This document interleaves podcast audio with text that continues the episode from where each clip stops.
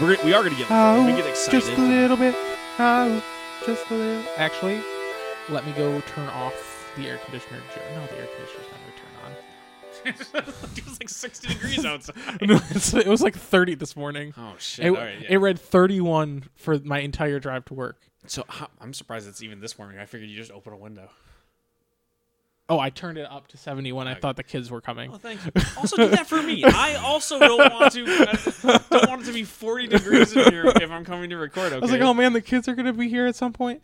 I'll turn it back up to If you 70. go below 70 and I'm not like sleeping, I'm like SpongeBob from the episode where they all get sick. Fucking my nose drippings and shit. Yeah, that's how I will be. Man, I keep it at 67 to 69. I at can all do that if times. I'm bundled. If like I'm not like here visiting with you, if I was at my home, if I was bundled up, I was playing Final Fantasy Nine. I'm in the basement. It's like 50 degrees. This is what I wear. Exactly. Yeah. I put my hat on. I bundle up. yeah, but you bundle up. This is literally like my normal wear. yes, but you're a fucking werewolf, so I don't create that stuff. All right. Oh, That's you why I don't ready? have any family silver. It's all family crystal. That's actually true. Okay. And I ha- I do have a gun. Anyways.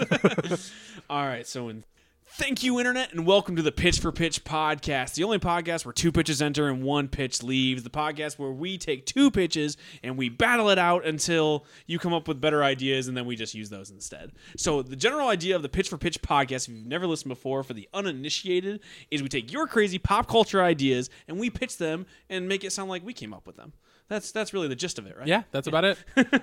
so you pick something crazy like you know Pokemon if it was a gritty noir story, and we go, okay, yeah, we can make that good. this this is how we would actually pitch. Oh, those thank you stories. for admitting that was good. it was okay. Okay, don't don't get your hopes up. Okay, the the ballots are not in for who won last month. Eh. If you're a Patreon subscriber, know that you can vote on who is better. Obviously, it's me, but John might have a chance. I pay better. So if you're wondering who I am, I am the best part of waking up. Terry Smith in your cup. Why are you in a cup? Well, you are a tiny man. I am a very small man. you I could, would li- fit. you in a could live in a cup, I guess. And with me, as always, is the third man to walk on the moon, Jonathan Oprah. That was me. No one remembers him. You No. know, But you see that? You see that third footprint? you know I that don't movie even- that No, came there out are- this year, First Man. You're gonna be third I'm man. third man. How many footprints were left on the moon? there's know. there's the iconic one, but then he had to have gotten back, so there have to be I several. can tell you every issue of the Clone Well- Saga of Spider-Man. I can give you the synopses as it goes. You're Is used. that helpful? no. Is that what we're looking for here? How many how many footprints are on the moons of Endor? the moon's of Ender a lot. Many footsteps. Many little ones. Many teeny tiny foot. Do they all combine into one footprint? That's why. That's where Bigfoot comes from. It's just a bunch. it's several Ewoks on each other's shoulders in a Three trench Ewoks coat. in a trench coat. So this week we want to talk about cartoon pitches. So we took all the crazy cartoon pitches, a lot of Disney. I was I was like surprised. A lot of our audience skews towards the '90s, and we got a lot of like late '80s stuff. Like a lot of people were like Disney, Disney now. So we're gonna we're gonna pitch a lot of different cartoon stuff. But first, because it was so Disney centric, I thought we'd do our fun co-op section where we take a few fun pitches and we work on them together and see if we can make them better. And I thought a fun one would be is Disney's worst mistakes. So let's start with John Carter of Mars. Did you see this film?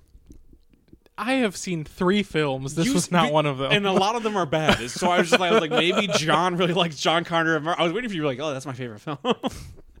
Starring the guy from Friday Night Lights, the guy who played Gambit and the X Men Origins. Oh of no, no, no! Wolverine. I I know who was in it, and I almost saw it. I just happened to not see it. I, you know what? I normally give you a card for that. I had tickets to go see John Carter of Mars, and I didn't go see it because it was bad. I didn't go see it because the girl I was dating at the time was like, "Do we need to see John Carter of Mars?" I was like, "If you want to stay home, I, we can stay home." see, I think I was planning on seeing it with one of my friends, but then she went and saw it on a date. That says so much about me and you, like that's- without that's saying anything. Pretty much a perfect synopsis. So John Carter of Mars, you know, normal everyday dude gets transported to Mars, gets put into a civil war against the two different factions of Martians. Pretty simple story. It's one of the oldest sci-fi stories that, like, Period, you know, right? yeah, period, exactly. Well- and it, Well, it's not. It's not say period. Like there are some weird cave drawings that we'll Sci-fi get is. into. sci- I mean, sci-fi is as old as Mary Shelley. Well, if you've ever seen Ancient Aliens, it goes way back. yeah, Mary. Like, I actually had a conversation about Mary Shelley earlier today. 'cause some people were talking about classics. This this girl I work with, she was like, "I really like The Great Gatsby." Shout out to Haley if you're listening. And I was like, "What other classics?" She was like, "Well, I don't know. I didn't really read a lot of them. I missed a lot of that in high school." And I was like, "You had to have read something." You know, I'm referencing like Grapes of Wrath or Tale of Two Cities. She was like.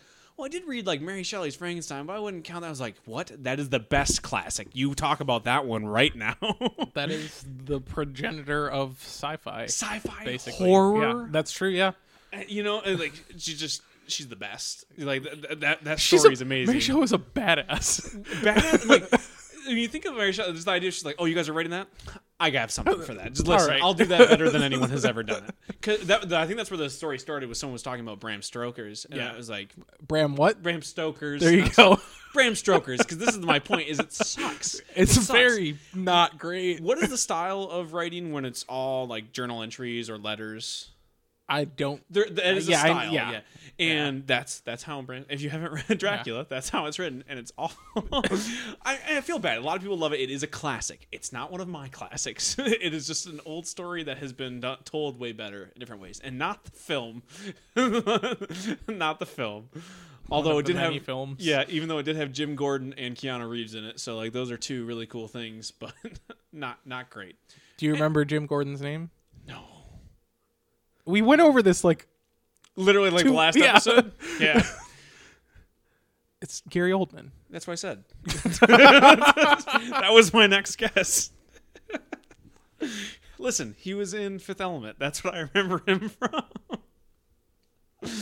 Fair enough. So, John Carter of Mars. Anyways, John Carter of Mars. Mm-hmm. Progenitor of things like Flash Gordon, you know. and So Aw. they're, exactly, therefore, you know, progenitor to Star Wars, to Star Trek. A lot of high sci-fi comes from John Carter of Mars. So how could Disney mess it up, right? And then they did. it. Apparently, like that. You know, and like a lot of people like give that movie crap about like the visuals. There are some stunning shots. I actually have seen the film. There are some stunning shots in that film where like they did this like the the scope of Mars. so what made it a miss?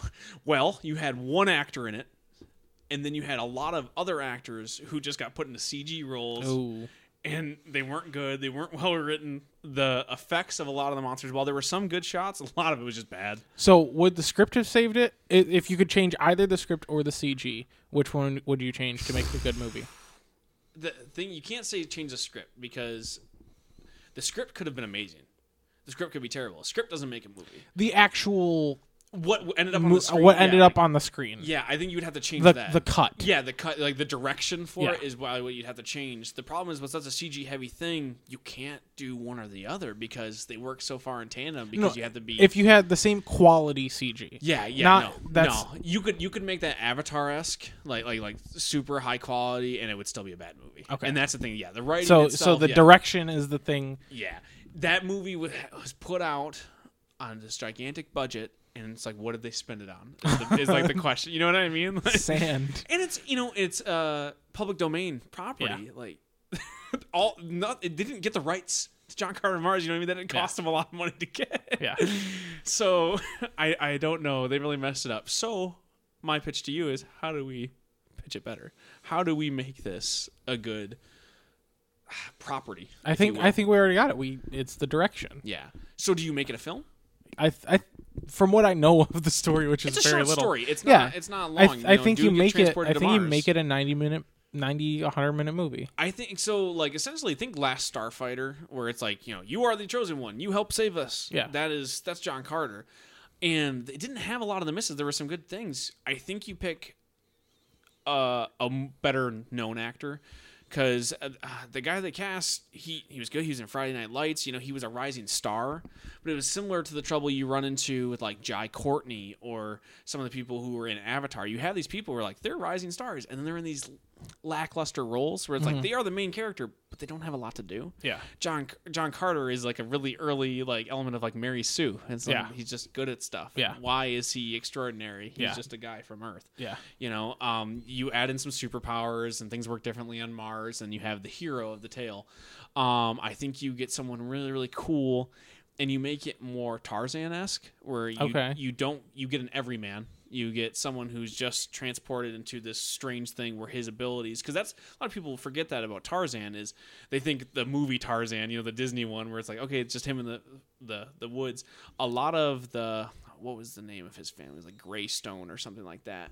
Um, I do you remember the No, name? I don't remember their names. the, a lot of Tarzan stories aren't even in the jungle. It's when Right. he goes home to England. Yeah.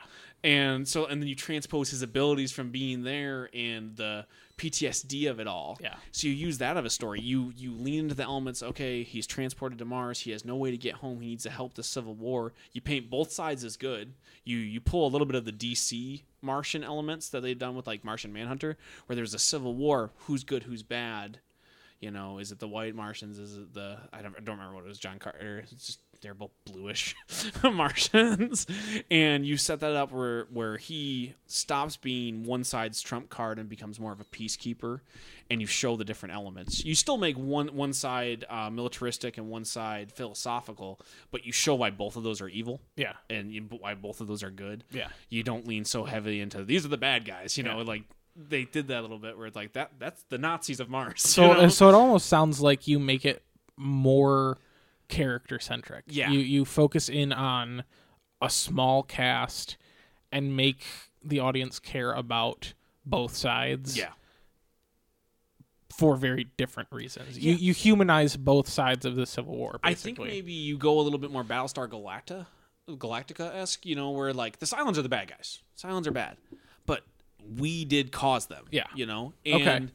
While you don't have that same element in Mars, but like both, you can you can sympathize a little bit. Yeah. a little bit. Like again, Cylons might be so a bad. so there is still a bad side and a good side, but Yeah. like the good side did make the bad side the bad exactly side. yeah and i think you'd have fun elements if you do have him recruited by the good side the one where it'd be easy to empathize with because so often it's like oh i was brought in here and then the twist is oh these are actually the bad guys i need to go find the other ones that's been done before um you have him brought he's going to be a trump card and it turns out maybe he's not that good you know maybe you know he he's the chosen one and he has those abilities but really it's not the abilities that would help you win a war because people forget like winning a war you either have a doomsday device or you find peace like otherwise both sides lose in war Pretty much, yeah. Y- there there is no winner really so It's just who's less dead. who's less dead exactly so finding some sort of peaceful resolution at the end might be interesting or you do it as a you turn it full on war movie and you d- he shows up and he fights for one side and it just goes all to hell i think you do have to lean in like you said the character centric elements of like i'm now on a new planet i am stranded because like th- that was another issue he just jumped into the fun of the movie and it's it was an hour and 20 minutes long it's disney it was Yeah. going to be a fun it was supposed to be an adventure film Yeah. and that's so is John Carter of Mars, but I think you can add a little bit of pathos to it. Yeah. You know, and show him having a hard time adjusting. Yeah. Especially with like how why would you save the society that says you can't go home? That's a good question. Yeah. I mean, that's enough to make me want to flip flop Yeah. sides right there. Yeah. Um and I I don't know if it necessarily has to be John Carter of Mars, you know, you can do anything with with that property, you know. Dan Carter. Yeah, of right. Mars. Right. Um you can add other elements, have other people come with him. Oh, what's her name? Uh, Peggy Carter of Mars. Oh my goodness. It's all owned by Disney, You've right? cracked the code, Peggy Carter of Mars. I also I don't think you pull a contemporary person. I think you you know you you use that to do some sort of '60s element. Maybe he's a deserter from Vietnam. I think you know yeah. yeah, he's a draft dodger. Yeah. you know he's on his way to Canada and boom.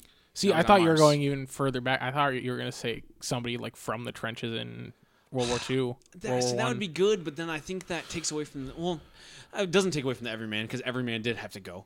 Um, but you do have that experience then with war, and you've you've seen it. And whereas, and I think I mean, maybe maybe it's not out of the trenches. It's somebody who hated being in war but was good at it. yeah, uh, yeah, because that's that's a whole different kind of terror at war is having been good at it true. But that's been s- that's become such a trope with so many like modern stories where it's like, no, no, That's you don't know true. you weren't there. yeah I, I don't And- think you go into the you don't know you weren't there because he's in another war so people were there he wasn't there for their True, but I stuff. mean that's the type but of the war veteran. yeah, you but know? but the I was good at what I did and that was bad is kind of a, a thing that has happened frequently. Yeah, I mean that's Wolverine. Yeah. you know, like you know, and that's that's, That's- not the only that's- version of that character. But think Rambo, Up up to you the know. point where I s- haven't seen any since. That's Jethro Gibbs. Jethro Gibbs, like that's the that's the Rambo character Yeah. that is. I've seen it and I've had a hard time adjusting back to society. While it could be good, I think he- you can you leave that open in a sequel where he comes back and he's different. Now he has to go back to Mars. You know, you got to go back to the island lost style. We have to go back. the reason why I went draft dodger is you have that whole element of him accepting that maybe maybe war on Earth, like a lot of the people who dodged the draft weren't just like I don't want to go to war, I'm afraid of it. Is they thought it was wrong? Yeah. they, didn't, they were Yeah, it active, was- you know. Straight up, I disagree with this. Exactly. And I think, but yeah, I think you could add a little bit of cowardice in there, but you both, like, they fundamentally disagree and they were afraid, and then forcing them into a whole different kind of conflict. I mean, Yeah. I think you could get some really interesting characteristics out of there, you know? And maybe a group, like I said, like, you could have, like, a group of hippies, if you will, trying to go, and they all go, What if We are they John were Carter." vehicles that transformed? Well, not when they're not on Earth. I still maintain that it makes no sense why they would need to transform on not Earth to blend in with Listen, nothing. take it from the moist maker, John. oh okay? God, not this again. Transformers do what they will because they transform. Transformers be transforming. You know what I'm saying? oh, I wish I didn't. so I think that's where we go with John Carter. We make him a, Viet- a Vietnam draft dodger and put it on Battlestar Galactica. Too long didn't read. we make it good. the next one up that I had, this was one of my favorite pitches. This came really early on in the process. This came before I said, hey, let's make Pitch for Pitch a podcast. it was Elizabeth Swan from I Pirates like of the it. Caribbean. We follow her being the pirate queen as she is elected in the third Pirates of the Caribbean. Okay, And instead of everything resolving tie, knit, bow terribly like it does in that World's End, the third Pirates of the Caribbean movie, see, we just see her become pirate queen. here's the, here's the thing. What is to say that the synopsis in At World's End, that end scene, was not her still being the pirate queen? because they made a f- fifth or a fourth and fifth movie where she wasn't. oh, the did pirate she come queen. back in one of them? Yeah, she came back in the newest Oh, one. It was oh, just- I she's didn't know got the that. son, and Oh, I didn't. I he didn't goes and realize. saves William. I didn't realize that. Yeah. I I only knew it up to. I've seen the fourth one. yeah, and that But when I- you don't yeah. see what anybody. It's just Jack Right, Sparrow. right. Yeah, But saying that she now has a family with Will means nothing. She could still be a pirate, Pirate queen, queen right. and have a kid. exactly. No, I That, think that would be doesn't Good. change anything. I think you do add that. So Yeah. like she like so so we just decanonized the fifth movie. yeah, the fifth and sixth movies Okay. maybe, and maybe not. I don't know, or fourth and fifth, Which- whatever. The ones that we don't even we, yeah. we do the the my favorite type of writing, which is like we didn't say it wasn't canon. We're just not worrying about it right now. yeah. that still could be canon. We're gonna throw a few Easter eggs even to make sure like you know what's canon, but we're just not worrying about it. Like, how does that add up? That's a plot hole. I don't care. and the reason why we do it is we make it a comic book. So we lean Okay. into those those canon hopping tropes. Yep. And we make it a comic book, and we just call it Elizabeth Swan, Pirate Queen.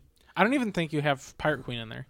I what you Either Yeah. either just Elizabeth Swan or even just Swan. No, but I want to sell the idea. This is her leaning into being the pirate queen as she was elected by the order or No, whatever. no, they no. call I, I get that, but I don't think it needs to be in the title. yeah, it does. oh yeah. I you don't read that's comics. that's just gonna be a disagreement that we have. you and don't move read on from. comics. It's it's not Green Lantern. It's Hal Jordan Green Lantern. It's you know it's it's uh the immortal Iron Fist. You throw the whole thing. It's not just Elizabeth Swan. No one just wants to read about Elizabeth Swan putting on a No, corset I don't. I don't and think. waiting. I don't think Elizabeth Swan. I think Swan, or you go Elizabeth Swan, Pirate Queen. Yeah, I, Elizabeth Swan, Pirate Queen, I think is because that also you got to have the SEO of it. Elizabeth Swan, people know Elizabeth Swan kind of. We throw in the Pirate Queen, you're like, oh, what are they doing with this? It's not just her. Swan also pulls up different results.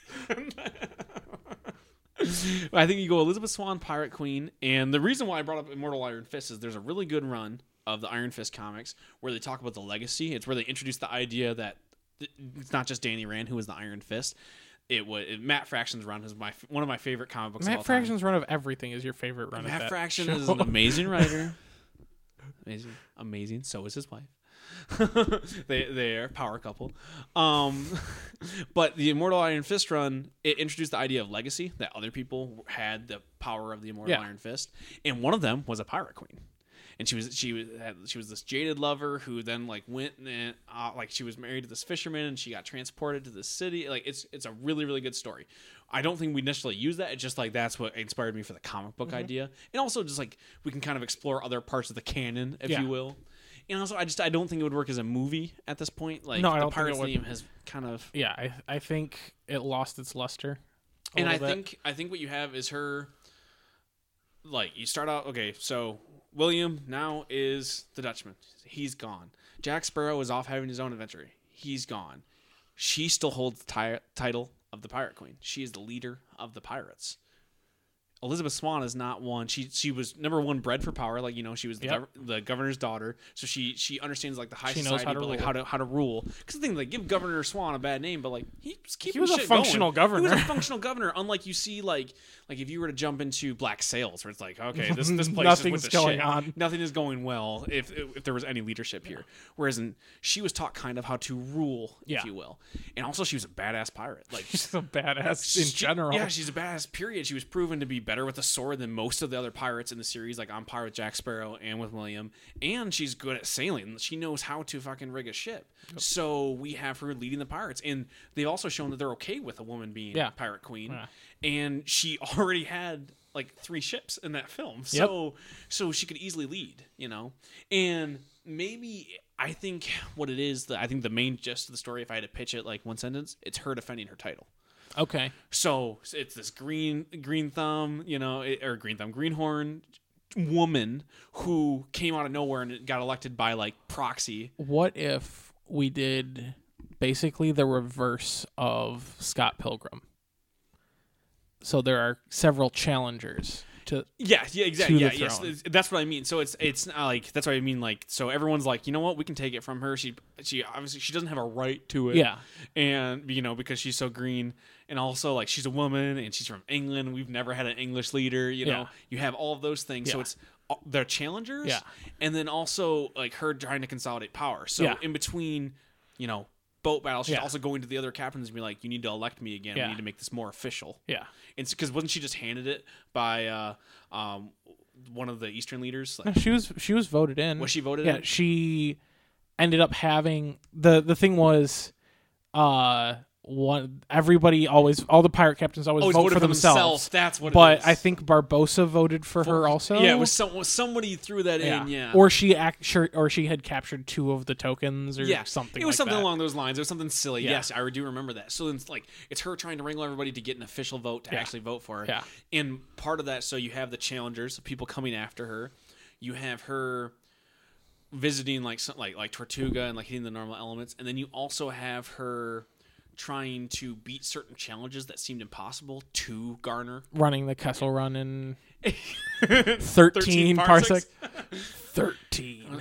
rolling down. have you have you watched uh, Solo yet? No, I haven't. You know, people give that movie a bad rap. It's not amazing. It's fun. Yeah. It was a solid. Is it on hour- Netflix yet? No, I don't think Okay. so. I rented it. It's a solid hour, and, like thirty-five minutes. It's too long. It's too long. It should be shorter. but, but I had fun. Anyways, I think. But you have her do something like you have her hunt down some crazy MacGuffin, and that could be the fun of it. Is you make that was the genius of Guardians of the Galaxy is they didn't shy away from it being a MacGuffin. They're like, this is just a MacGuffin. It really doesn't matter. It does in the grand scheme of cinematic universe of Marvel, but for this film, it's just like everyone kind of wants the thing. We're gonna put some fun around it.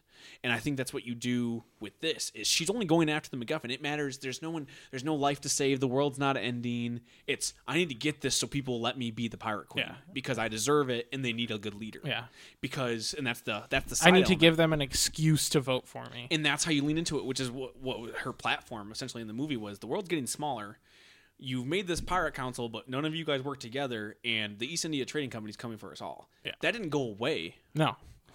they You know. won the one fight. Well, the one fight exactly, and I think that's she was like, we need to con- continue to consolidate power and protect ourselves, Yeah. and it's her trying to convince the pirate captains in a more permanent way Yeah. to elect her. So I feel like they all have a champion that they f- throw against her, and she you alternate between that and other quests and actual piracy to earn her Yeah, earn her respect And- and, and- her title. and that lets you throw in more characters from the movie. You know, It some lets of the you put cooler- more than s- seven. There were nine pieces of eight. nine pieces of eight. Yeah. So you have you have your seven other challengers plus, other Plus- people who want like you know lower wings characters we create. plus other stuff, plus plus additional characters, plus some actual piracy, some MacGuffin. Yeah, and that lets Chasing. us throw in some of our favorite characters from like you know I'm a big fan of Black Sails and Treasure Island, so you can throw in some of those guys, you know Long John Silver stuff like that. But you can throw in like you know I was gonna say like real pirates, some of those were real pirates. But you can throw in you know someone like Blackbeard, you can throw in some other you know Anne Bonny, you know you can throw in some more realistic pirate characters Yeah. into that mix, as well as some interesting like generals. Like they started to mess around with some of the Spanish characters in the fifth Pirates of the Caribbean, but I think more of those Yeah. because there's so many really famous, you Yeah. know, Spanish sailors. You know, you I mean, you could throw in. Well, that's a little late for that. You're gonna say you could throw in like Drake and stuff like that, but no, That's- that's not, not yeah. the same period. But you could start leaning more Yeah. into some of that. There's there are still that British plenty folklore. of, and it's you don't even- any any nation that had a naval a Yeah. full fleet Yeah. has famous captains and admirals. Yeah, and because we're going that far back in time, you can still hit MacGuffins that have been done before. Like, um, you know, you can mess around with Atlantis, you can mess around with the Trident, you can mess around with some of these things that even they used in the series, but weren't touched on as much. And I, I think it's just a, a way to expand upon that world because you really don't get to see a lot of piracy in those films, sadly. Like, only once or twice do they actually board another ship, It's always another pirate vessel, and they usually just blow it up. except for when they first steal They first steal it, yeah, the, the, the, intercept- Nautilus. the interceptor. Yeah, the Dauntless and the Interceptor, and that's like on shore. You Yeah. don't see a lot of Yeah. rating. That was one of the things I really liked about Black Sails. You get to see that, and with a comic book, you can go into crazy. deal. One whole issue can just be them boarding a ship. yeah, And I think you can tell. Uh, comic book also allows for you to tell our favorite type of story, which is more like the stage play, which is like you have four or five main characters. Yeah.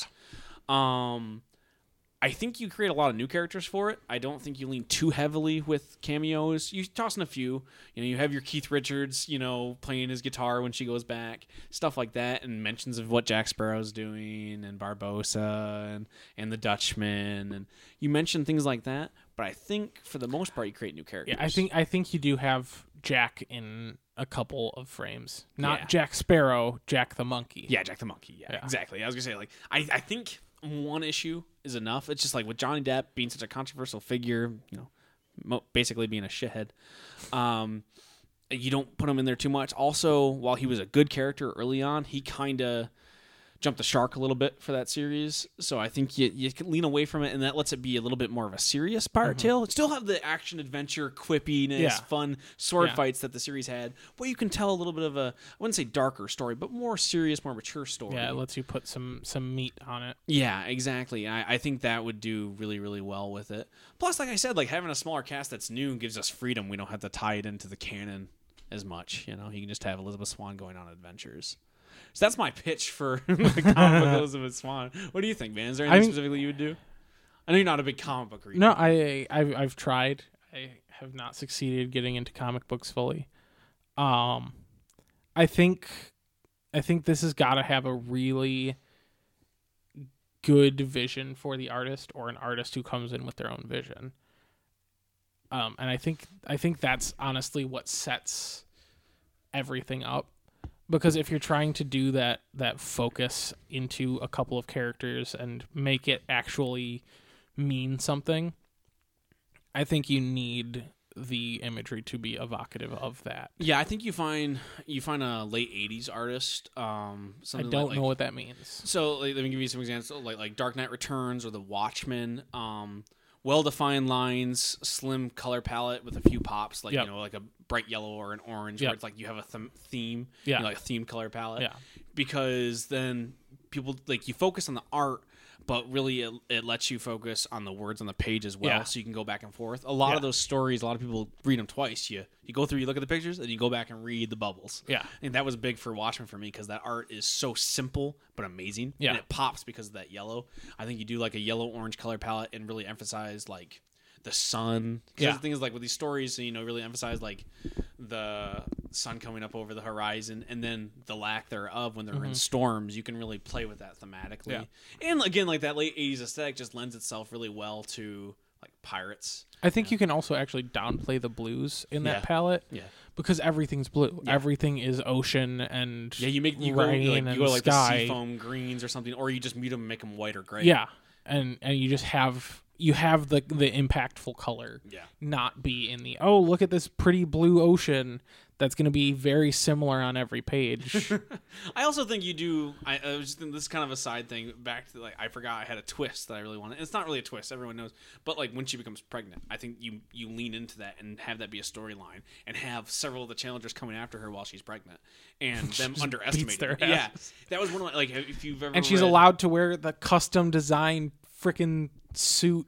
I'm looking at you, tennis. Yeah, like uh, I just- um, Spider Woman. There was a really good run of Spider Woman after they rebooted for Marvel Now, and it was Spider Woman was pregnant, and they didn't. It was like it wasn't like oh my god, she's fighting crime when Spider. You had some people saying that, and she was Yeah. like, yeah, and I'm still better than you. You know? Like, you lean, you tell that story because. Why can't we tell that fucking Yeah. story? Like, my my wife, like when she had her two kids, I'm like, I was so glad I was there for that experience It was because scary. yeah, super scary, and like s- like not fragile, and even like she had some complications, but like being able to tell those stories, I wish I could read more of those stories because I just don't. get- There's just so many people that just like look like me, and that's what the story's about, Yeah. and that's why I said Elizabeth Swan, Power Queen, because she's a more interesting character than most of the people in that. You know, There's all the other characters are so two dimensional. they're two dimensional or just been done before. You Yeah. know, you have Will William, Turner He's, he's is an just orphan. in love. He's an orphan who's in love with the, rich girl, girl. who saved him. yeah, he's Billy Joel. he's, he's in Every love with the uptown girl. protagonist you know? ever. But then you have the uptown girl who's obsessed with pirates and is willing to give up her rich life to go and pursue that and move past I'm in love with pirates into I am a pirate. I'm a, I, I'm a damn good pirate. and that's just such a cool journey that I don't think they really delved into until that third movie, and even then they kind of wrote it off as a side remark, Yeah. you know. And that's why I think that would be a really good story. So that was our co-op one for that. Um, And now to the actual cartoons of this cartoon. yeah, the actual cartoons cartoons of this. Um, I had mentioned before that we normally do a versus. If you're uninitiated, we normally do a versus topic where I pitch my version of something and John and then I pitches pitch a his- better version. No, well, yeah, he pitches a version of it, and we we let everyone vote and see who's better. We sometimes do co-op episodes. We usually reserve these for our Patreon exclusive episodes if you want to check those out. But this week I thought it'd be fun if we worked together on most of these pitches. So we're gonna get into the meat and potatoes of this episode, which I know you're 30 minutes in and going, we're just not getting into the meat and potatoes. That's right. This is a nine-course meal. That's a long appetizer course. We got a salad, we got a soup, and you get you know a, a, you know some mozzarella sticks on the side. We we found some appetizer that you just have to eat very. s- It was very hot when it came out. So, All right, so what are we working with? Scooby Doo, the hard-boiled noir. Ooh. Yes. All right, so we have to cut out most of the cast. I think that's part of the challenge. Like uh, uh, the original pitch, I don't know where this came from. So the original pitch was Scooby Doo in live action. I, I this person had to be really young. I'm like, they've done that. Those were movies. yeah, and it was it was it was off Twitter. I don't Didn't- remember your name. We had we had a day where we just watched those at your Yeah, we house. watched- yeah, they're really good. they're very- the they're first one's really fun. good. Yeah, the They're first real one's fun. The second one is okay, but I, th- I think they're good. I think they're good films. They're silly, but like they do my favorite thing where they mess with the the canon a little bit, but they still pay like homage Mm-hmm. to, to you know to the older stuff. Um, spoilers for Scooby Doo, the live action film. Scrappy Doo is the bad guy, and he's Was that the first the that's first, one, or the second one? That's the first one. And they show one flashback scene to when the gang is cool because that's the, where they find them is they're all separated. Where the gang is all cool, they're younger, they're in their 60s attire, and then Scrappy shows up and everyone hates Scrappy and he's not actually a puppy. He's got a glandular problem and he's a douche. and he, he pees on Daphne to mark his Oh, yeah. territory and they throw him out. Yeah. And as his revenge, he leads them all to the spooky island to and reunites and them. reunites them, but like uses them like to suck up souls and finds real monsters to like challenge them. Yep. And that in Scrappy Doo, I'm like, that is genius. That's a genius way to bring this property back. Yeah. And I, I want to do that, but like I said, the pitch is you know, a noir. So so do we, we go black and white, go right? black and white. I think you make it a period piece. yeah, I agree. Um, who is the detective? I think it's Velma. Velma. I she's the only one who's smart enough to do it. Um, because the easy one to say it's Fred, but like Fred never really works out as being the brains. No, he's he's the heart. Fred is the heart. Yeah, and as like, much as Scooby and Shaggy are the heart, Fred is he, Fred Fred is the glue. if- Fred is come on, gang. You Yeah. know, like let's make a plan. Also, like if you've read the reboot comic from DC Comics, Scooby Doo Apocalypse, really really good story. It follows Velma, who was a uh, mad scientist basically for the government Sure.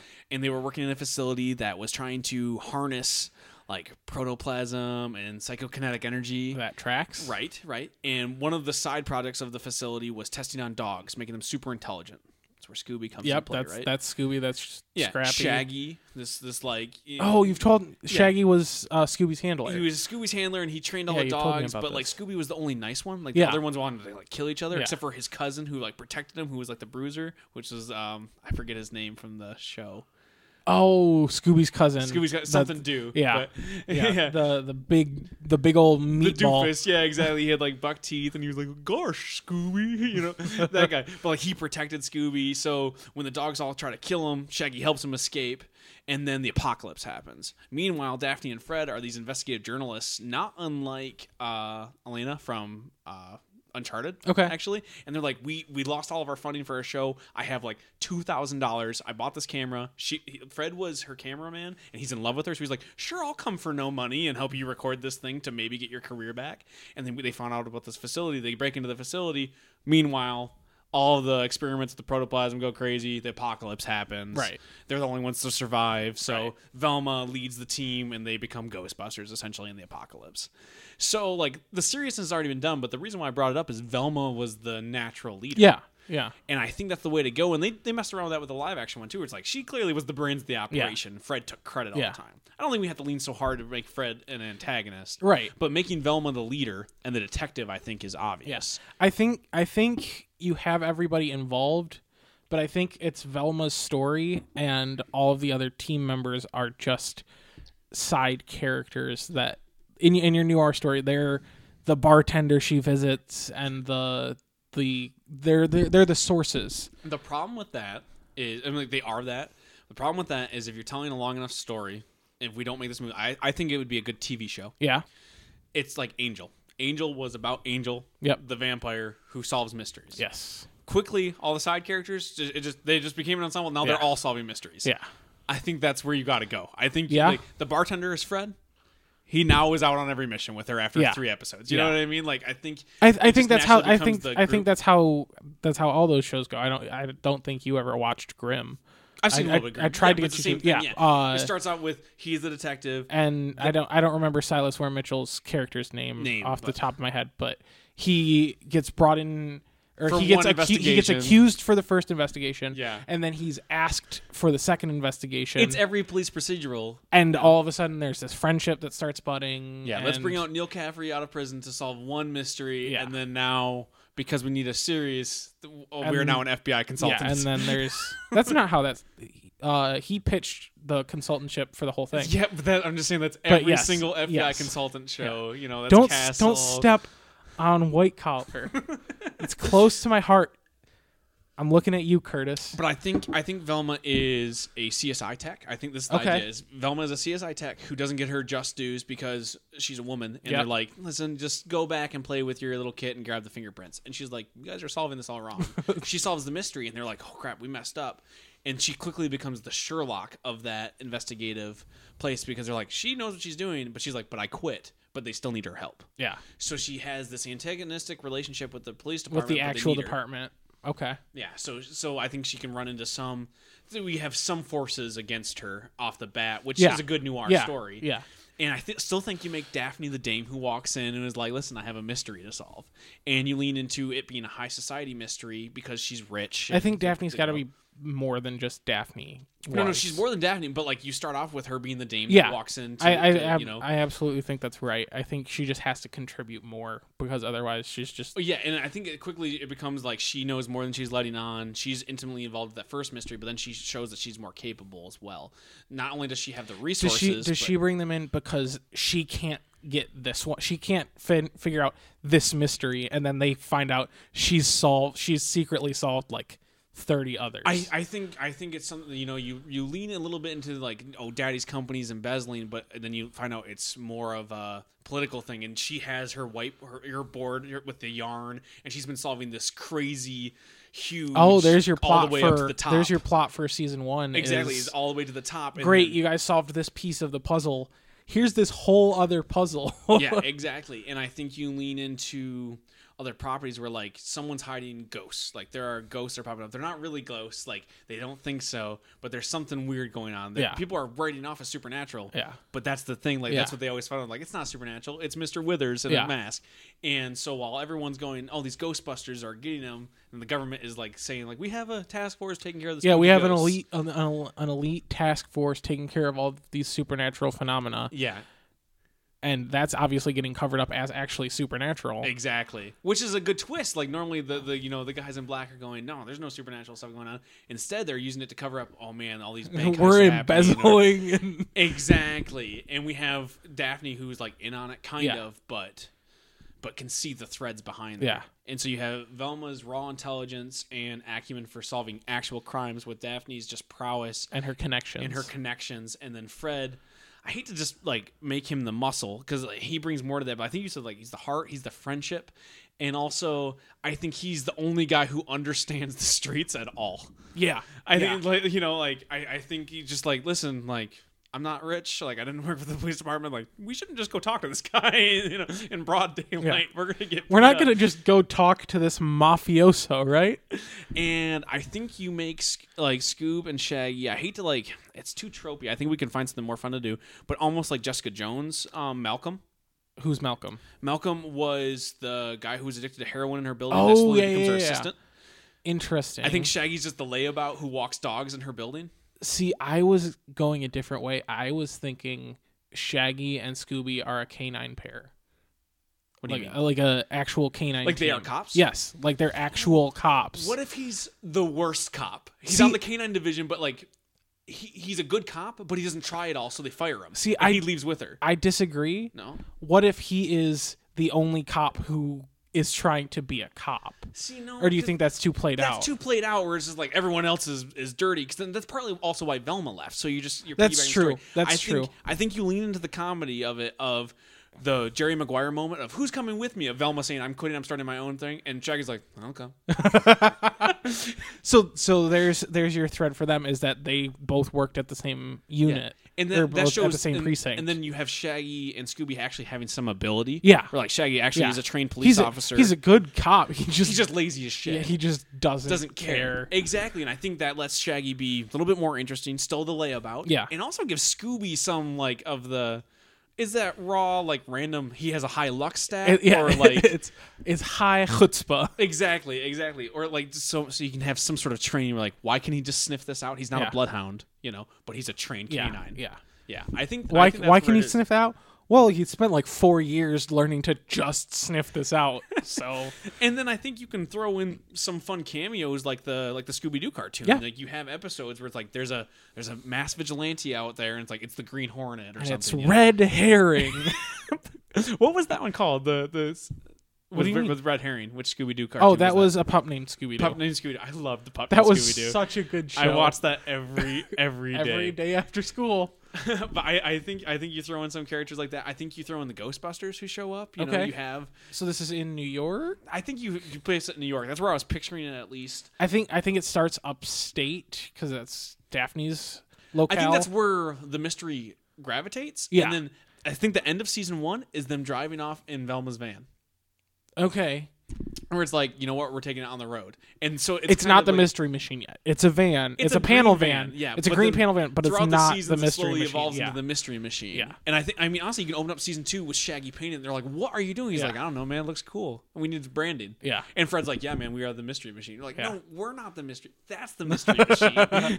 like, well, what are we? we then, are man? mystery machine. no, like- that's the mystery like machine. Scoob. Like, we're not the mystery machine. It's the mystery machine, man. You know, like that whole thing. Yeah. Also, I just wanted to show off my, my Shaggy impression.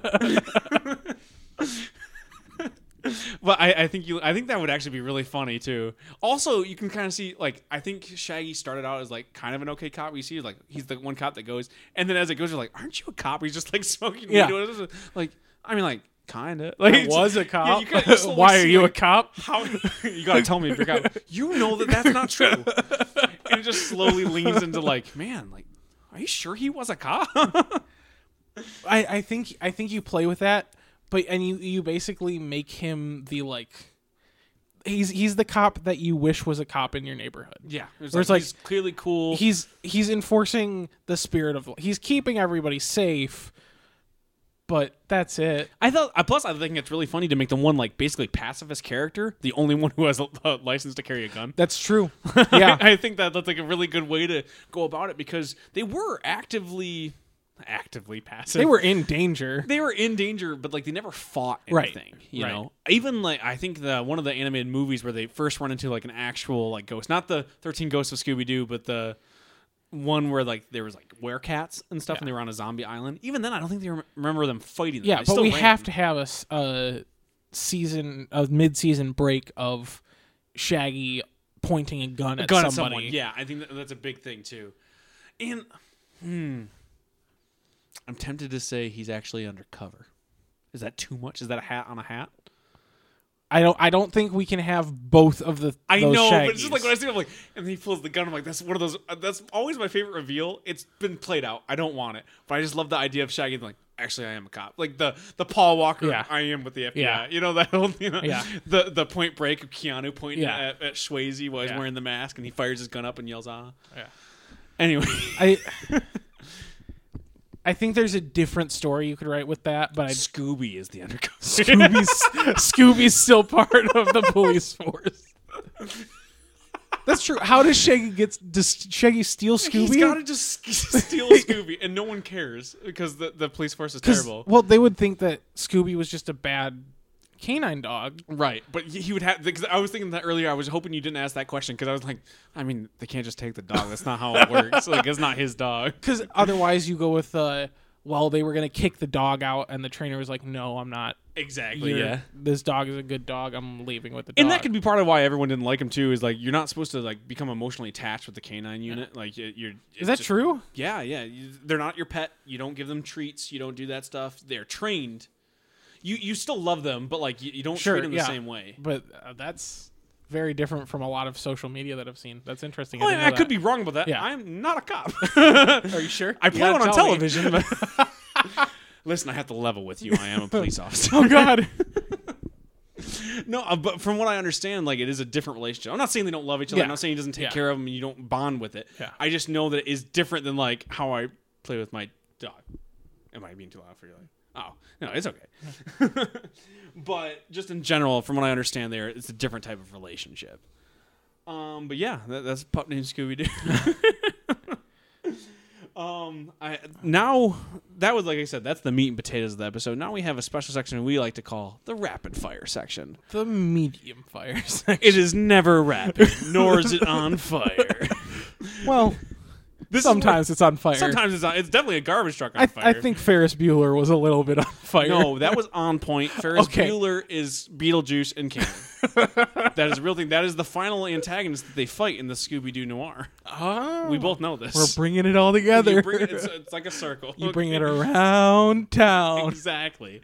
Um, but this is the rapid fire section. This is where I take a bunch of the pitches that kind of fit the theme, but I go, I don't know if I could talk 45 minutes on that. And I put it in one section and go, John, go. so this was Let's Bring Back the Disney Afternoon cartoons. Okay. So I have a thousand of these. We're gonna bring it down to maybe ten or twelve. Now, if you're not born before 1997 and after 1990, you're not gonna know what the hell we're talking. That's a seven year window. But we're gonna have a special section towards the end where we do a second rapid fire because we're that amazing. That'll give you a little bit more of an insight into cartoons. So first up, uh, to give you a little bit of an idea of where this is going, recess. I love it. Keep going. It just said recess. Bring Oh. back recess. I agree. Let's bring back recess.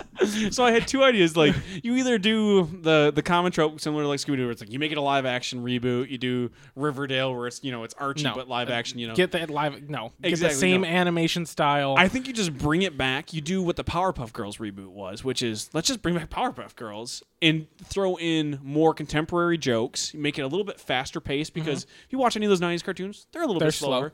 Recess was definitely fast, but I think you have to pick up the pace a little bit, put it more on par with maybe SpongeBob or, or something like that, Yeah. you know, toss in a little bit. But the thing is, is Recess is still gold.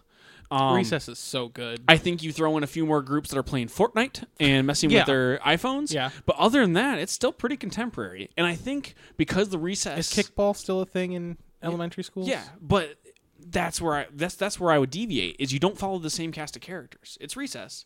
You do the Interesting. fast forward. Is like, it the same school? Different. it's the same school, cast? different cast. okay. Because anyone our age is going to watch it just because it's called recess. You have the same writers. You throw in cameos, maybe. So how do someone- how do we do how do we do those cameos? Are they middle schoolers, high schoolers, I teachers? think the problem with, with reboots, I have a whole other show that's going to be coming out. If you follow us on Patreon and back us, you can hear all of my thoughts called Right in the Fields, where we talk about shows that left and come back through the zeitgeist out of sheer force of will. But that's not what we're doing here today. This is a new pitch for Recess. So you, you, those reboots and continuations lean too hard on the old cast. I think you bring in two characters, probably like two or three people who are willing to come back to voice act their old characters. You make one a lunch lady, you make one a principal, you know, and you know something like that, or you make so someone- Mikey's the principal, is what you're telling me. maybe I think he'd be more better off a teacher. Okay. Hmm? I is think- Mikey the art teacher? Yeah, something like who was the, the who was the big kid Which big kid? that The- sung sing like the opera? yeah, that's Mikey. That's Mikey. Oh, Yeah. I think Mikey definitely is like the art teacher, Yeah. or the band teacher, yeah, something he- like that. I don't remember her name off the top of my head. Could be but the orchestra leader because that was his hidden talent, wasn't it? yeah, Like, he, he's- he was he was So, very maybe he was the very choir good teacher. singer. yeah. I think um Spinelli, the one that was secretly in I- Ashley. I know Spinelli. I think she's the principal Because because Spinelli's the how did hold on how did Spinelli go from being Spinelli to being principal? because that was the thing. She was always secretly like the heart of the group.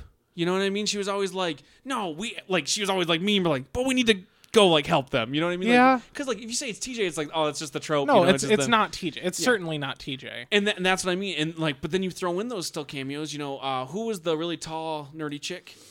Oh, I don't remember her name. You know, you have her show up like it- with a jetpack, and she's like, "Yeah, I run NASA." You know, because it's a cartoon. Yeah. and They were always silly like that. You Yeah. could have her show up because she's friends with. she comes Spinelli. in for Science Day. Yeah, and you like throw in TJ like, what does TJ do? Like, oh, like he's like a like a like a whitewater rafting guide or something. yeah. you know? He, You can- TJ is off doing something in the Amazon. exactly. And where like, you make it where like it, you don't even know it's a cameo unless you saw the show. Where it's like Yeah. when it's a career day and she has friends that show Yeah. up. It doesn't even have to because they did a lot of that. Where like if Recess was a sequel series, they were like, oh, the friend of the principal that shows up in one, ep- one Yeah. episode, or the rich guy who's like, oh, that was my one hundred dollar bill. Do Yeah. you want to ride on my jetpack? Yeah. You know, those seemed like cameos of a different show that we never saw. Yeah. And so you do it along those lines. Yeah.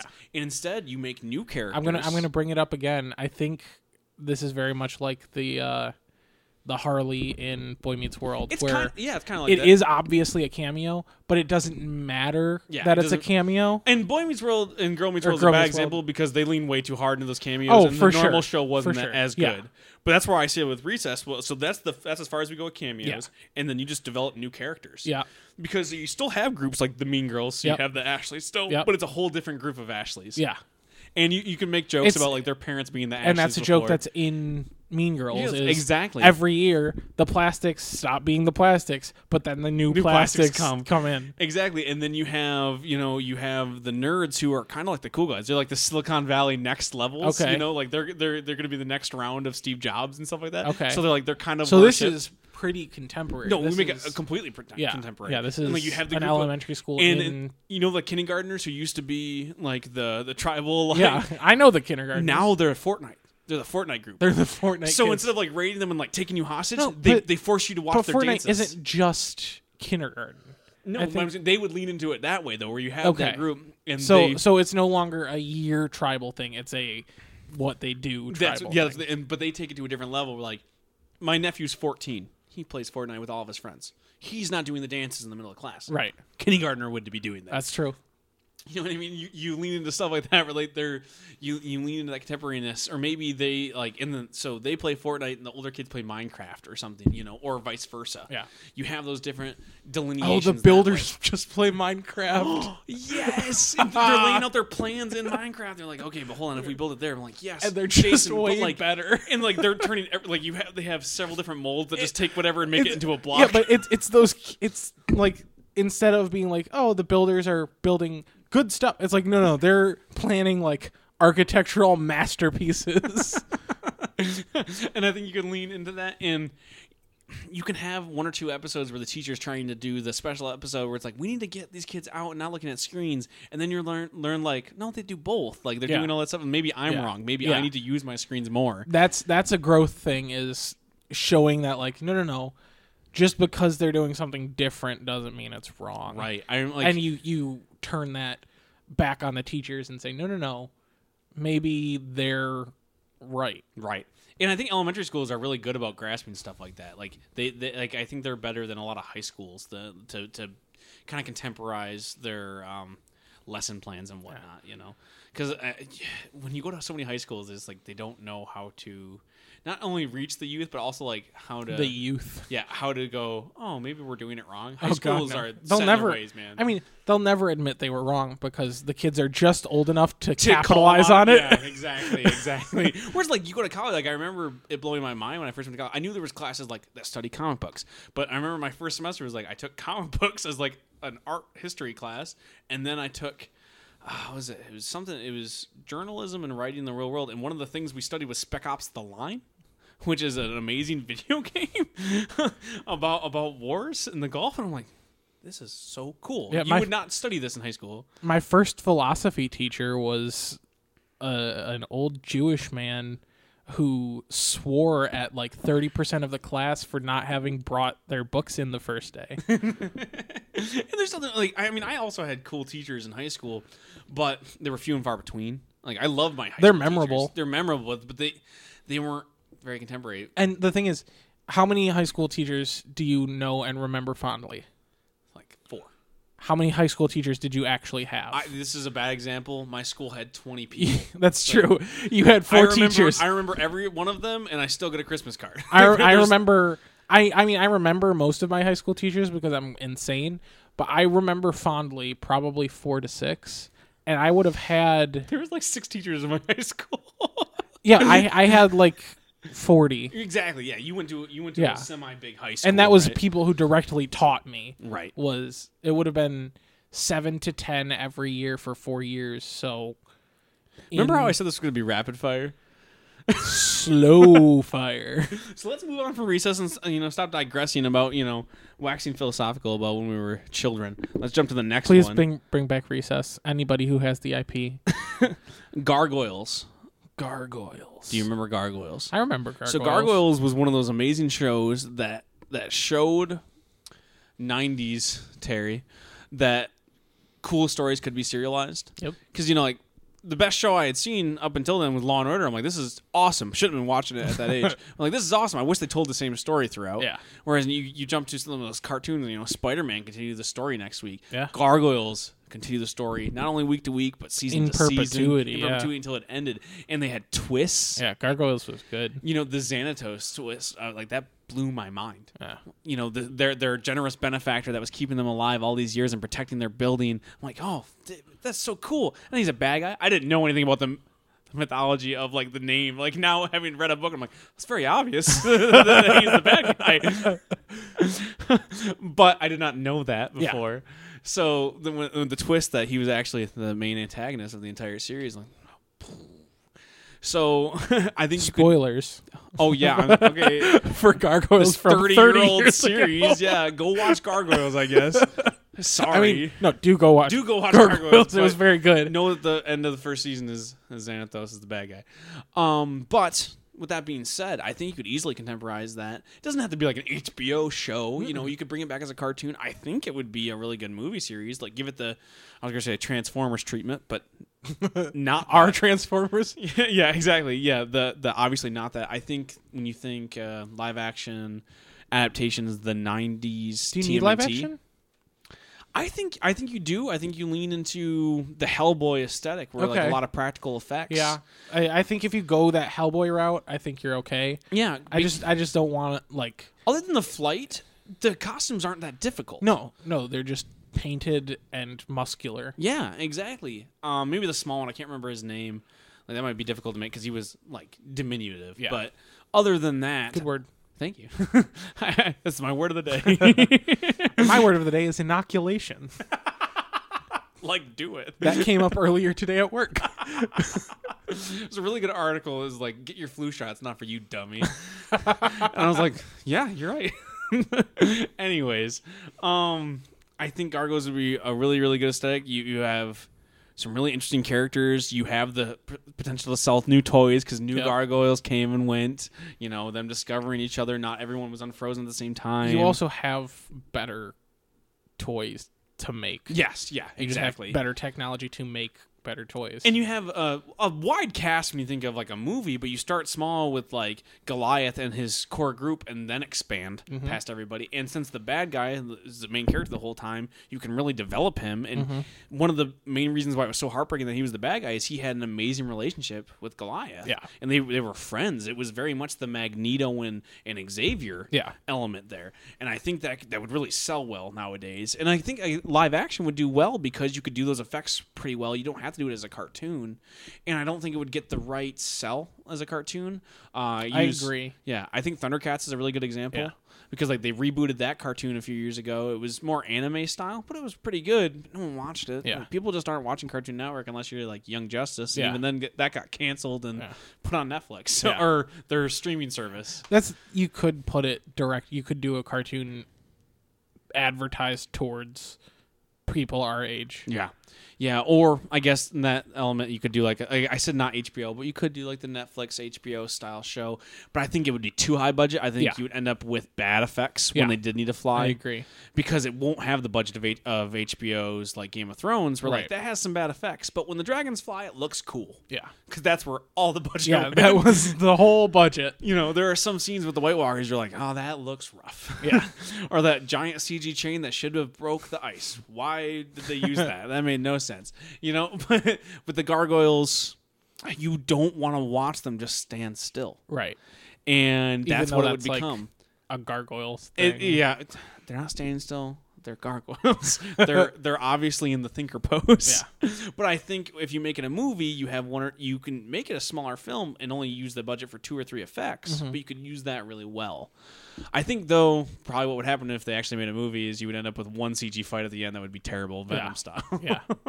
so maybe maybe Netflix then. Then Netflix is the dream for all of it. Ev- uh, Netflix is You make it just a 10 episode a series. Very yeah, because you don't have to stretch anything out. You can make exactly the story that you're trying to make, Right. And you don't have to worry about fitting in your commercial breaks and everything. Right, but it's just like the problem is with that, and then you don't get the Hellboy level, you know, cosmetics, and Yeah. then Go- Goliath looks stupid, and they Yeah. hide his wings behind a trench coat like he was on Yeah. NBC. Yeah. and you, I just don't want that. That doesn't do that series Yeah. justice. Half the fun is the fact that they are, you know, they are gargoyles in New York, Yeah. and then when they jump to, don't they jump to the future and like I don't they, get, they get remember. frozen for another three thousand Probably. years?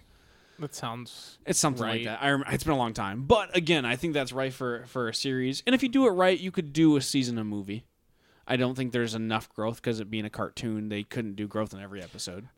I don't know if you do a season of movie. I, I think you might have to condense multiple season long plots into a single movie and have multiple threads moving. Yeah, that's what I mean. Yeah, yeah. I don't mean like you tell every single piece of it, but you you don't do the entire okay. Uh, th- you do a back in time movie, and then they jump to contemporary, and No. they jump to the future in one film. Yeah, no. Um, next up we have PB and J Otter. Oh, PB and J Otter. Oof. Anyone remember PB and J Otter? I, remember PB and J do. Otter. I remember watching PB and J Otter at my grandma's house when I was sick. it's like the only time I ever watched PB and J Otter. Um, if you don't remember PB and J Otter, it is a semi adventure informative Pseudo educational. Yeah, it wasn't really educational, but it was definitely the Doug level of we have a moral. Yeah. you know. Yeah. It was. It wasn't educational, but it did help you learn things. Yeah, and it was about sibling otters, Infotainment. that peanut butter jelly. Jelly otter. Yeah. What was their little sister's name? Oh, I don't remember. They had another. There was another. There was a baby otter. There that was a their third friend. otter, There was a third yeah. otter. But they were in a town with like some poodles and th- you know several other animal friends. But I think you reboot it in the same way that like Magic School Bus did. Yeah, You you just reboot it. Yeah. You reboot it. you just update make the- more the style. episodes. It Yeah. doesn't matter. Exactly. The the problem being is like that's not a very good pitch. So how would we make it contemporary? I think you go the DuckTales route. Okay. And you add uh, partly because I love those shows, but a myth arc, uh, you know, background to it where you add a little bit of a mystery. Um, you don't make them solving mysteries; it's just them going having their adventures. But I think you explore the weirdness of their town because like you have some really weird elements. Like those poodles were like really really rich for some reason, and they always had robots. Like, So life is like a hurricane here in Otterberg. exactly.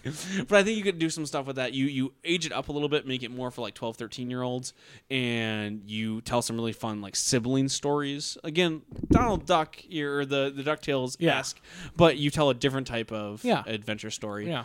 Um, have you seen Hilda on Netflix? No, I haven't. really really good it's about a girl who lives up in the mountains with all these mythical creatures and they're forced to move to the big city and it's her kind of like she still does like crazy adventures and that world still has like monsters and stuff but it's really her getting to know like the, the city rather than the countryside Yeah. that's really what it's about but like you can do that same story with pb&j otter and i think you lead into their small town being expanded like you know industrialization so why why do that? Why not just have them have to move? because if you have that in the movie, then you're getting too far away from PB and J Otter. Because like so much of that that's show fair. is just them hanging out in that town. Yeah. And I think if you have that poodle family kind of industrializing, you can have some sort of elements of like the otters, you know, these wetland creatures Yeah. losing their home. Yeah. You mess around with that. Almost Goonies like. Yeah.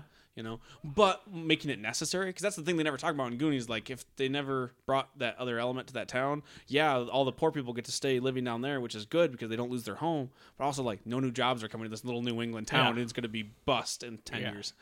And everyone's gonna have to move. They could have built the big plant somewhere else or Yeah. shopping mall or whatever, but you know Whatever what I it mean. is, yeah. yeah. You got to think about jobs. Is Yeah. all I'm saying. In this political climate, listen, John, with otters losing their homes every day.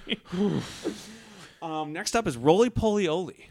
Roly poly oly. Do you remember Roly Poly Oly? I again remember watching it at my grandma's house when I was sick. Roly Poly Oly was one of the first 3D animated Yep. shows that I remember on It Disney. Was, was like a weird 2D 3D hybrid. it? I thought it was just It- 3D. I think it was intended to be 3D, but it looked like Looked rough? some of the stuff was just rough enough to look 2D. Right. I, it was just one of the like the earlier 3D animations I remember seeing on Yeah. Disney. It was right around the time like Transformers went 3D with like Beast Wars Mm-hmm. and stuff like that. So it was rough. It was rough looking, but it was They, about they got lucky and just did a bunch of like simple shapes. yeah. It, it was similar to that Disney movie that no one saw called Robots, starring uh, Robin Williams. What do you mean nobody saw? Nobody saw Robots. When I say And Robots, Fanny. no one knows what we're talking about. but if you have seen Robots, Roly Poly was kind of like that. Yeah, kind of. like and the, the son was like a tinkerer and Yeah. he- he was a robot they all should have been tinkerers but i think what we do with that So he was a doctor. Yeah. is what you're saying. exactly i think with that you don't bring back the 3d animation I think you just put it 2D. you put it you put it 2d you age it down okay. i think you make it more of an educational show Okay. and you have them building something in every episode Ooh, I like that. yeah lean into the minecraft aesthetic like that was one of the cool things my my daughter is two she's two years old She's very adamant when she tells you that. Oh yeah, she is two. but one of her friends is three, and she's taking a course on how to program, and like she's she can do it. It's Yeah. a really really neat thing. But like lean into that Yeah. aesthetic of it because you don't see a lot of those shows. You still get educational shows if you watch PBS. There's not Saturday morning cartoons on anything. Is anymore. Cyber Chase still on? yeah, I don't think so. I think they still show reruns, but that was that was educational, but that never actually explained how the internet worked. No. no, but it did it did try and teach you things. Th- Exactly, but I think you lean into that aesthetic of like this is why this bridge stays up, kids. Yeah, Like this yeah. is you know this is the support. This is structural integrity. and this is this is logic 101 like Yeah. you, the monkey can't open the banana because if you know- A then B, Exactly. If B then C, and you you filter if that A then C. exactly and you filter that through roly poly oly and like this educational you still have all these quirky characters that teach them different things like Yeah. when grandpa's around grandpa teaches them how to build stuff you Yeah. know, stuff like that i think that would go really really well and like, like i said age it down because it was a weird show it was like not educational but it wasn't like quirky it Yeah. wasn't witty Yeah, so like it was a weird aesthetic yeah. but It was it was in a weird niche. But you transport that to a younger audience who digs Minecraft and stuff like that, and you could really, really I mean, like you expound. you basically get a family that acts as a bunch of different subject teachers. yes, yeah, exactly. And I, I think that's what you Yeah, do. and with you it. have this person represents a lesson like this. and it looks all weird and crazy. Like my daughter loves bubble guppies, Yep. and bubble guppies is always so frustrating to me because like it's educational, like they learn stuff in every episode. But also when they show it, I was like, "That's a rhinoceros." I'm like, "No, bitch, that's not a rhinoceros. It has fins. it has it has, Yep. it has a tail like that's for underwater and it's an aquatic tail, but it has two front legs like And no rhinoceros gills. has. Yeah, exactly. so like it's a little frustrating for me, but you lean into that same type of idea where it's like these are robots in a robot town in a robot world, but they're teaching you things that normal people have to Yeah. do. Like this is why the postman has to wear this uniform. This is what a uniform means. But I think you go into the educational and you lean into better education and more interesting stuff that a kid would care about. Like this Yeah. is you teach them the logic, so then when like when you do the if then problems, also a thing that they never do in those serialized shows, they jump too much around. I think you have each element build from episode to episode. I, I agree. I think you. I think you make. I don't think you do it directly episode to episode. No, Like, but I think you slowly build from this type of problem to that type of problem. Partially just because parents get to at least see some sort of growth. this is the big speaking thing. as somebody who's watched all of Bubble Guppies several times. and if they don't And do. the- you can never tell where you are until until they change actors and actresses right in the middle. and only you recognize it's a different voice because my daughter's two and she's Yep. like she doesn't care. Nope. That's Gil. Yep. I'm like, no, it doesn't sound like Gil though, that's honey. not Gil. She's like, did "Daddy, not that's remember what Gil listened, sounded like last episode. It's fine though because in like five years she'll be doing the exact same thing. Like that's not Spider Man. That's a different voice. no, no, no. But th- this is this is a different Spider-Man. that's what you have to understand. There's multiple Spider-Men. it's Spider Man, honey. Um, so then I, the same block of cartoons, if I remember correctly, out of the box. Ooh, out of, out of the box was mostly live action. Yeah, no, it was 100. percent Was it 100? percent And it was about it was they had a, a box fort and they went and they used their imagination and built things with boxes. Mm-hmm. That's what it was. That's all it was. That was out of the box. But I think you tied it out of the box. instead of out of the box being exactly Out of the instead box. of out of the box being its own show, I think for this programming block of shows, You think it's part It's the of- framing device. okay. It's the what? What was the big smiley face on Nick Jr.? Oh, He was like, "I'm the wall, kids." Or yeah, whatever. I don't remember, face. but It was- yes. his name was Face, I believe. But yeah, it's like that out of the box of the framing device. So in between commercial breaks, like here's like we're making this with boxes, and if you look through this hole, roly poly Yeah. Olly is on next. yeah, so that whole thing. So It's the out of, out of Toonami- out of the box is the commercial tie-in that pulls your kids from your 9 a.m. show all the way through to your 3 p.m. show. Exactly. Do you remember the framing device that Disney had for its afternoon block of program with the little robots that jumped up in between commercials? I don't. No, I don't. I do remember. They changed just like the Toonami. Um, I forget his name, but I do remember a couple of the shorts. Like uh, this was a lot later. This was Ed Mike's- Super Short. Oh, is Mike's it Mike? Super Mike Short Show. Yeah. and his sister, who Yeah. went on to be very famous. who, who was they it? weren't Was his actually brother and sister, but I Allison Stoner was it his sister Allison. Stoner? I don't remember her name. I just I remember just seeing her in movies. superimposed. I superimposed Allison Stoner in a, over a lot of things. I don't know what that means. she was Max in uh Sweet Life of Zack and Cody. It wasn't I- her. I did not She watch. was the the the younger daughter in um what's it called? Yes, Allison Stoner was Mike's sister. Boom. Yeah, that's what I was talking about. Yeah, she's in a lot of stuff. She's dope on YouTube. She dances. Okay, I'm dope on YouTube. I dance. You are not a good dancer. So? Listen. then we have Bear in the Big Blue House. I was gonna say I always superimpose Bear in the Big Blue House onto out of the box. I don't know if we bring that back the same way because it is just puppets. Puppets don't sell very well. I love it. I think you just use that as another part of the out of the box frame. I agree. I, I I think it's a piece. I think it's a short that gets played in between. Yeah.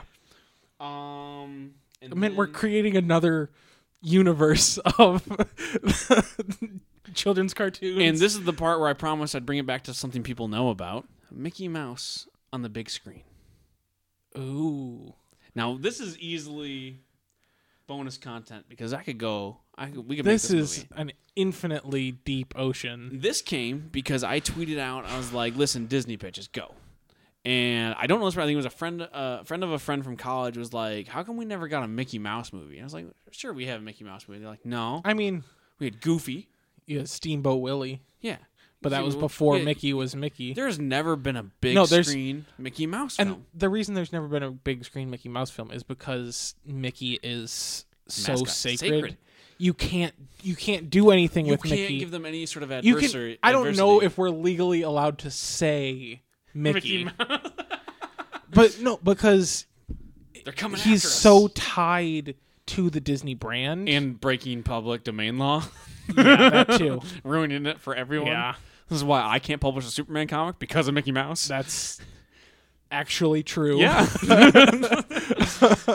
but the, it's it's such an interesting thing because it should happen and yet it never will yeah. because you can't you can never do something that holds up to every standard of this is what disney needs to be The problem you have with that though is the same issue that that a lot of places that had a mascot for so long who were afraid to use it have now, which is Mario is way easier to recognize. Way more people can. You show Mickey, they know Disney. They know Disney. They know Mickey, Mouse, but they don't know anything about that character. Mm-hmm. no they don't know mickey mouse anymore But Exactly. this- he's he's losing the character of mickey mouse he's still the mascot for Disney. Yeah, you but still he's- recognize the. and ears. that's the thing is, it's no longer about Mickey Mouse being Mickey Mouse. It's Exactly. about Mickey Mouse representing Disney. But I think there's something there. I think you lean into that. You make it not wouldn't say old audiences, but you do it like Wreck It Ralph does, where you have a lot of that nostalgia of lots of things that the kids aren't necessarily going to recognize, but it's a fun adventure for the kids. Yeah. And I think you have Mickey Mouse. He's the king of his kingdom, Disney Kingdom, and he's like, you know what? I can't do this anymore. And he goes on a journey of self discovery. And through that, you have all the Easter eggs of anyone who actually does know who Mickey Mouse. In the corner, you have his his artillery room where Donald and Goofy are like, you know what? We're gonna go get him back. And you see all their Kingdom Hearts gear. they don't wear it, but like it's like, oh, they did that adventure. And then you like Goofy, like he's got his son skateboard. You know, you you show all the stuff that we remember as kids, but then you send Mickey on some journey of self discovery and trademark law. Also, you know, so, you, so you can have some like still Man, you know, you're real Spielberg- bitter. Spielberg reference because like you have that scene in Roger Rabbit where it's like it's Mickey and it's Bugs Bunny and Roger Rabbit's like, oh man, hey guys, you know, like that whole thing. You make some of those jokes and you have Spielberg direct, Yeah. because he's the only person who can ever get properties together. I, I may be misquoting this, but I believe part of what allowed um, Roger Rabbit to be filmed was an agreement that Bugs and Mickey had to have exactly the same, Same amount lines? of screen time. Yeah. The Oh. exact same amount of screen time and the, s- the exact same number of lines. Yeah, that, that that was that was why that scene could be filmed. yeah. But Spielberg is was an expert. The only people they would sit down with was Spielberg. He Yeah. did all the negotiating for that, like in person. Yeah. and that's what I mean. Like, so you get Spielberg in there, and also like that would let Disney, who has a great relationship with Amblin and Spielberg, and the reverence of it, and it lets him be less se- less re- like self referential, which is why, um, uh, what was the new movie he just did? The VR. It's based. Oh, on that Ready book. Player One. Ready Player One. That movie kind of sucked because he was afraid to reference his own stuff. He doesn't have to with Mickey Mouse. Yeah. He can dive into somebody else's pantheon. Whereas in like Ready Player One, he took out all the Spielberg references because he was like, "No, it feels too weird." I'm like, "That's why Ready Player One was good." Although he did throw in Iron Giant, which is neat, but again, the movie had a lot of problems. Let me down, Spielberg. But I think you give him Mickey Mouse, the Disney pantheon, and you have like Mickey realizing he has all these weird parts of the Disney kingdom that he didn't know he was ruling over. So you have him go to Paramount, you know, like like oh, the- we own these weird movies, you know, stuff like that. And then you have like the other like weird Disney movies that people don't talk about that are like Disney movies that they try to like distance them, like Black Cauldron, Yeah. you know, you know, Race to Witch Mountain, Yeah. stuff like that. Where like Disney's like, yeah, we own it, but like not really, like shh. You, Yeah. know, you have a Deadpool cameo. Yeah. You have Mickey go through this really weird journey of self discovery through the stuff that maybe everyone doesn't know Disney owns. You know, when you get into some weird properties, some of their weird video game stuff they own, some of their flops. You have them jump into movies that that weren't good that they own, like John uh, Carter on John- Mars. John or Carter- whatever. yeah, you had Tooth Fairy. With, Oh, with yeah. The Rock, and then the second one with To- Bill- hold on, Tooth Fairy was that the one where he was a football player? Yeah, yeah. And then you, the second one was Larry the Cable Guy, and Disney owns that. You know what I mean? Like you can you can show some of those films. I watched the one with the Rock in it. I didn't say it was Unabashedly. Bad. Yeah, I wasn't saying like it was awful. I'm just saying like it was a flop. Like people aren't like, man, I love that. It was Tooth also Fairy made film." for TV. Was it? I no, think so. Was no, that- it not? No that, no, that was that went to theaters. Oh, Yeah. I only saw it on TV, so I Tooth Fairy assumed, was the- I there- assumed there it was, was a a made made- for TV movie. No, there was a made-for-TV movie starring Kirstie Alley where she becomes a Tooth Fairy. I instead of also going to hell. watched that. Yeah, that that was awesome. That's a good Disney Channel original right there. guess where I watched that? Disney It's a, Di- nope, Channel. it's a Disney Channel movie. Where did I watch it? I don't know. At my grandma's house when I was sick. Yeah, that's like everybody. That's where everybody watched Disney Channel original movies. It's either like Price is Right. Like nobody Yep. like Oh, nobody man. watched Price is Right when it was on prime time. It was when you stayed home from school. I'd get I'd get scrambled eggs in the morning. We'd watch Price is Right. It was a good day. Were you not home alone? No, No, I my this was like still in like when I was in single digits. Yeah, see, That's- No, tells a lot my about our parents relationship. my parents loved me. my, my- my parents love me. They just had to have jobs, John. All right. Rude. Who needs jobs? But I, I think I think again, like you do that that high budget and you bill it as like Mickey's first, you know, big screen outing. Like he's never had his own film. And I I think by allowing something like that, have it go through that adventure, you can lean into, okay, we're bringing our mascot back to the fold, and because they have full control over it, you put it in someone's really, really sacred hands. You know, Spielberg is not going to tell a bad Mickey story. Yeah. so therefore you allows disney to actually give into maybe a good story because that was the problem like when you saw like epic mickey epic mickey originally was this really cool hack and slash game and they were telling this story of a forgotten property which was mickey's brother which was this bunny character they had before mickey and then they were like no you can't you can't make it that dark like no no just just have them be fun and they paint stuff together and you're like oh epic mickey sucks yeah